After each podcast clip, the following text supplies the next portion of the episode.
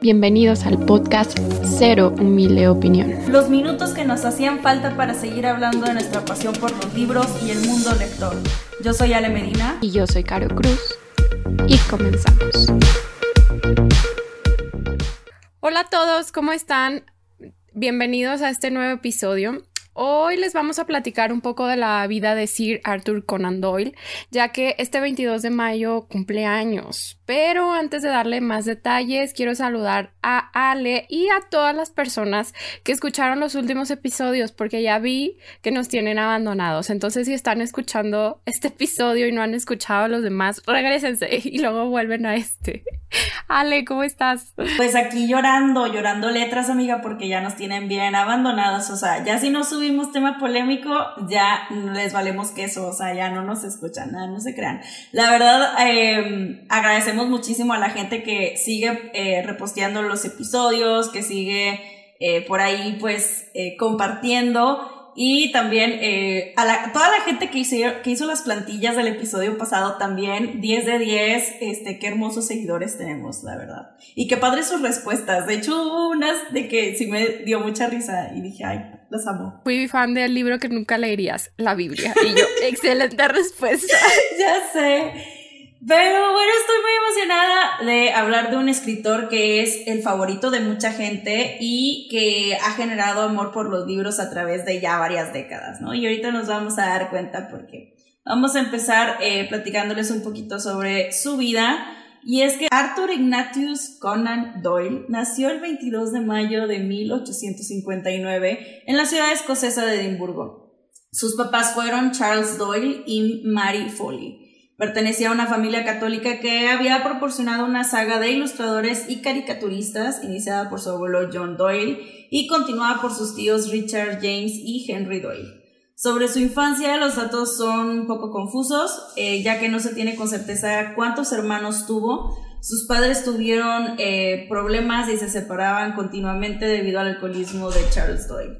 Sin embargo, Arthur recordaría a su madre como una mujer mezcla de mujer hogareña obligada a ocuparse del cuidado de sus hijos y a la vez una mujer de letras, lectora apasionada que despertó el gusto por la literatura en su hijo.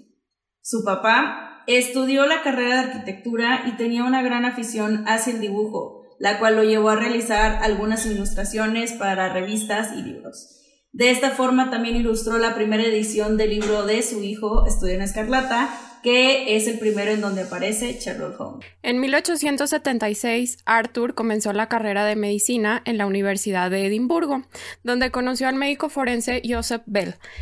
Este profesor sería la principal inspiración para el personaje de Sherlock Holmes.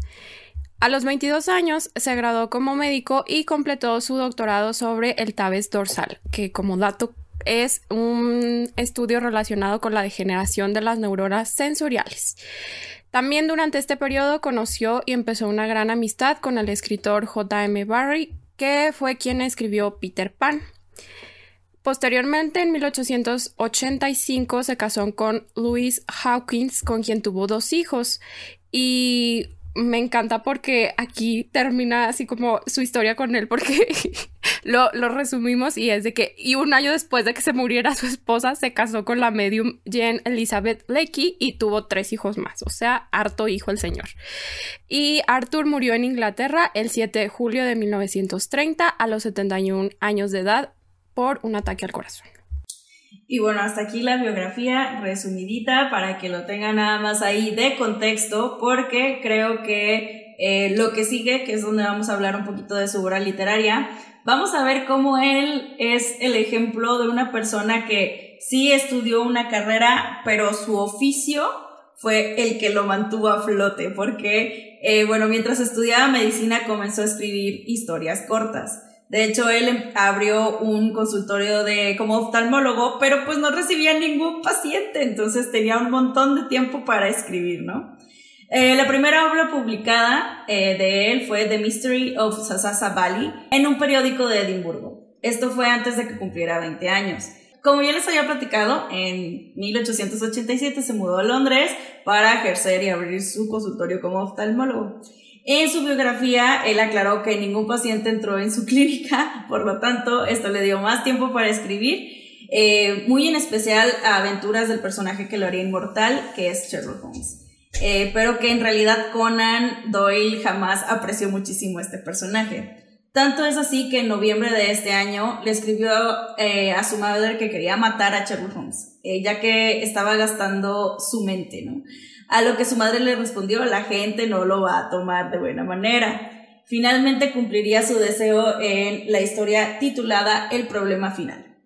Y como las mamás siempre tienen la razón, pues el público británico se tomó muy mal la muerte del detective, tanto que inundó a Doyle con cartas que iban de súplicas hasta amenazas, pasando por insultos, y en la que pedían que pues resucitara a Holmes.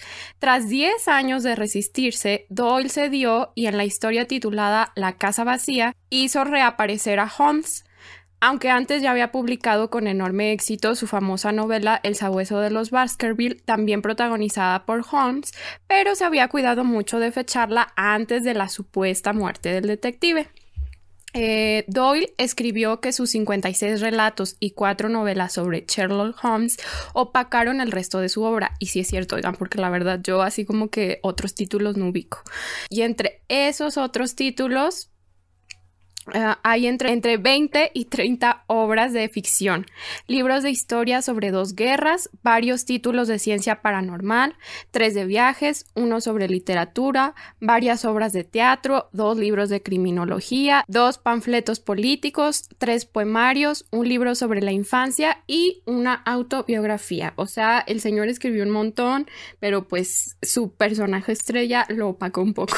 Sí, y sin duda es, a mí nunca se me va a olvidar cuando yo entré al trabajo que tengo actualmente en la oficina, eh, mi ex jefa, porque pues ella no trabaja ahí, me dijo, hijo, cuando tu carrera no te dé, tu oficio te va a dar. Y aquí el señor aplicó de que mi oficio siempre me va a dar porque nunca tenía pacientes como médico. Entonces, pues sí, este, creo que es un éxito que él no vio venir y que eh, pues él escribía en sus ratos libres, entonces su hobby le dio pues ahí la vida que, pudo tener, ¿no?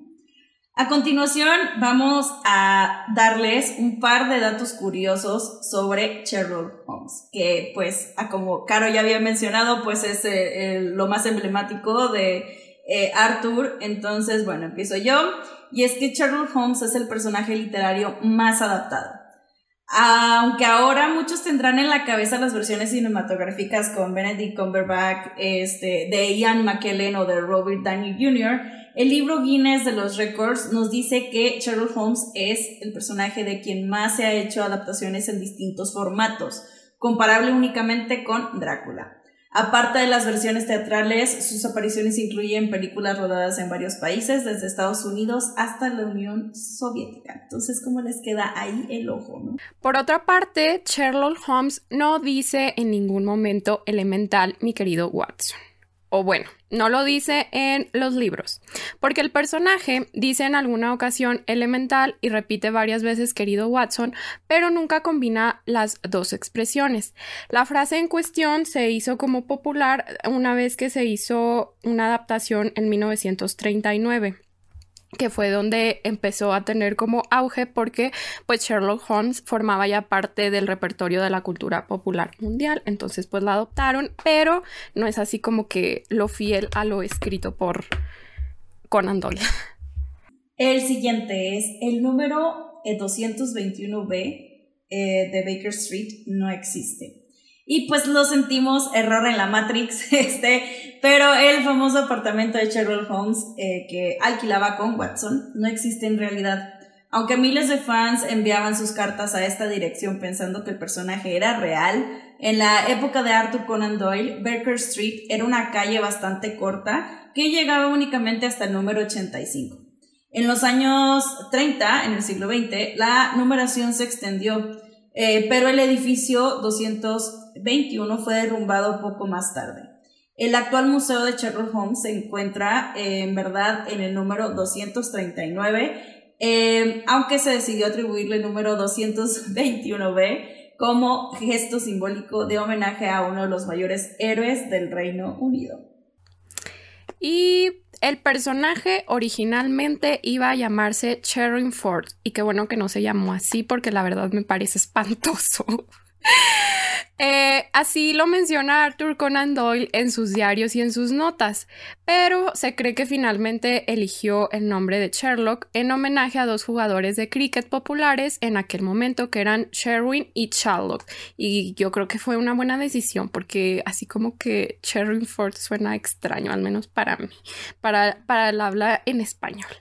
Pero bueno, una vez que les dijimos como estos datos curiosos y demás, vamos a pasar ahora sí como que a los libros en cuestión y sus adaptaciones, que aquí hicimos como una sección de dividirnos porque deshonor en mi vaca, yo no he visto ni he consumido nada relacionado con Sherlock Holmes, llámese libros, llámese películas.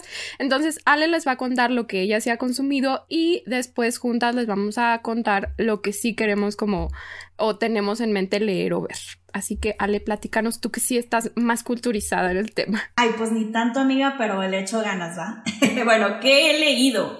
Eh, pues tengo cuatro tomos del manga de Sherlock. Sí, amigos, hay una adaptación a manga. Eh, yo he leído, bueno, lo que es este, El Banquero, eh, Estudio en Escarlata y un par de otros más por ahí. La verdad no he estado al corriente de si han sacado más, pero pues lo bueno de, em, de los mangas es que no tiene que tener tanta continuidad, entonces puedes leer uno que otro ahí saltado. Em, también leí El estudio en Escarlata, la, la, novela tal cual, El signo de los cuatro. Em, aunque, pues sí debo decir que mi favorito hasta ahorita es El estudio en Escarlata. Y siento que eh, Arthur Conan Doyle, neta, ay no, o sea, hace una, un círculo de historia buenísimo. Em, me encanta cómo es de maniático Sherlock y cómo Watson soluciona o apoya la solución a veces como que medio sin querer siendo solamente un este, típico mortal como nosotros los lectores, ¿no? Entonces, eh, sí, eso es lo que he leído y eh, hasta ahorita pues muy contenta, ¿no? El signo de los cuatro como que se me hizo un poco flojón, pero está interesante también. Y bueno, ¿cuáles son mis Sherlock y Watsons favoritos en la pantalla grande o en las adaptaciones que han, han tenido también en series? Y bueno, de Sherlock tengo que ser una persona muy básica y voy a decir que Benedict Cumberbatch es que se me hace que ese señor este, es la reencarnación del Sherlock que existió alguna vez en esta vida porque siento que lo, eh, pues sí, lo interpreta súper, súper bien. Y de Watson, a mí me gusta mucho el giro que le dieron en la serie de eh, Elemental porque es mujer. Watson eh, es, es este, mujer y es interpretada por Lucy Liu y lo disfruté mucho. Me gustó ese como cambio. Ahí, en cambio, el Sherlock de esa serie como que no me convence tanto. Pero este, me quedo con Benedict Cumberbatch y Lucy Oigan, espero que no les parezca una falta de respeto, pero cuando Ale me estaba preguntando que qué era de mis favoritos, yo le dije, no manches, Ale, yo no he visto nada, a menos de que cuente El ratón super detective, que fuera de broma, sí está inspirado como, pues, en el en el típico detective de Sherlock Holmes, pero no inventen, o sea, es una, es una adaptación como que infantil, entonces básicamente no he visto nada.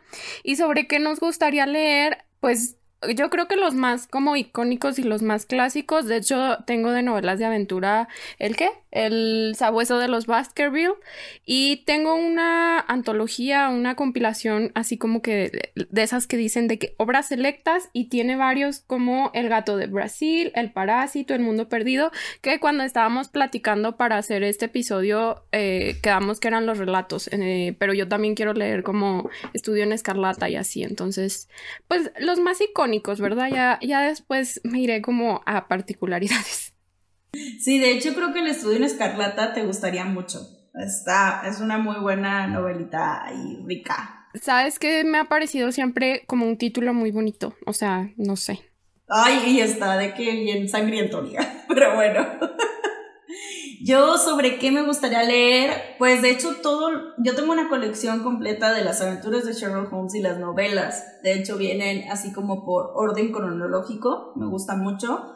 Este, pero, y les digo, bueno, pues he leído los mangas, pero, y sí, me gustaría leer toda esa colección que tengo así de esos tomos así cuatro súper bonitos que están. Pero ya investigando y todo lo que estuvimos viendo en su biografía, o sea, en su, pues sí, en su obra y en su biografía, la verdad me interesa muchísimo su poesía, porque no me imagino un señor doctor, este, que escribe novelas policíacas hablando de poesía.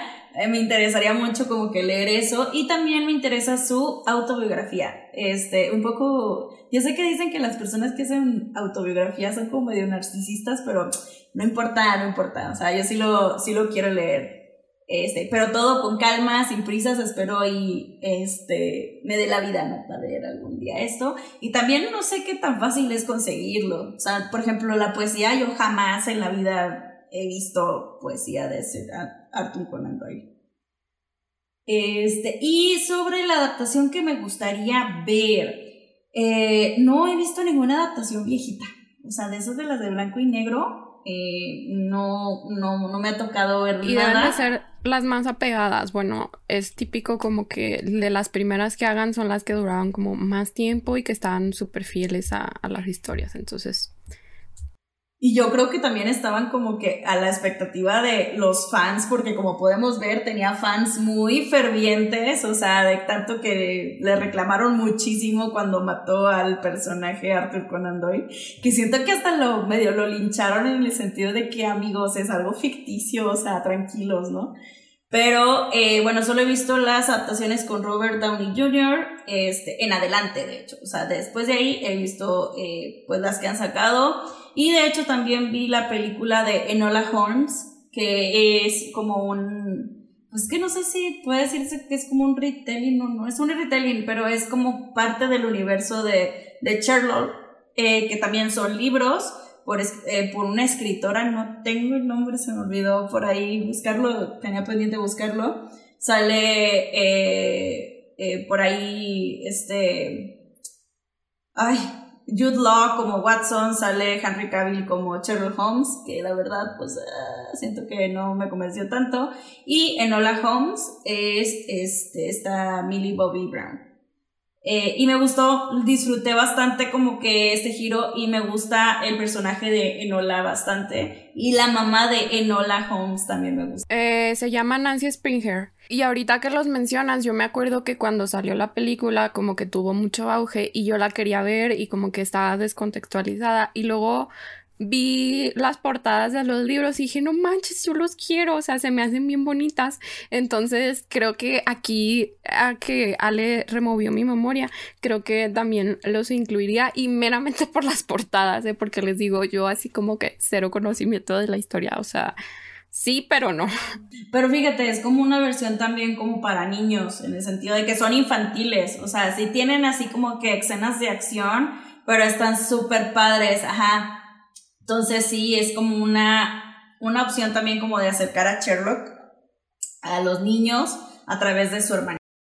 Y aparte con esta versión justo que dices de que personaje femenino y así se me hace muy cool. Y de hecho dije que Yudla era Watson y no, no es Watson, es su hermano mayor, no me acuerdo cómo se llama. Ay, es que mi memoria cada vez me falla más, pero no, en Enola no sale Watson, sale el otro hermano, o sea, son, es Sherlock, el otro hermano, que no me acuerdo cómo se llama, solo sé que lo interpreta Jude y Enola Holmes que Nola es como el pilón en su familia, que es como que hay una, un, este, pues sí, un gap muy grande entre esos hermanos y Enola. Entonces está, está bueno. Sí se los recomiendo, está muy padre, me, me, gustó. Pues me encanta.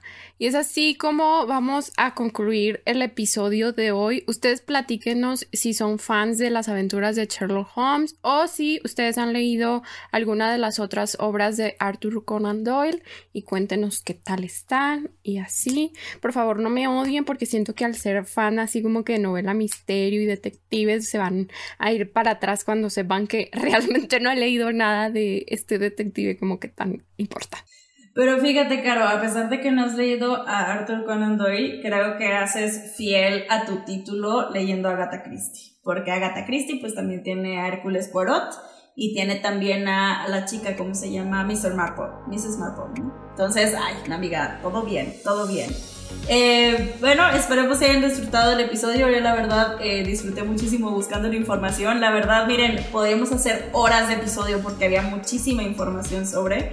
Recuerden que pueden seguirnos en nuestras redes sociales como Ser Humilde Opinión en Instagram y en TikTok. Nos escuchamos a la próxima. Adiós. Bye.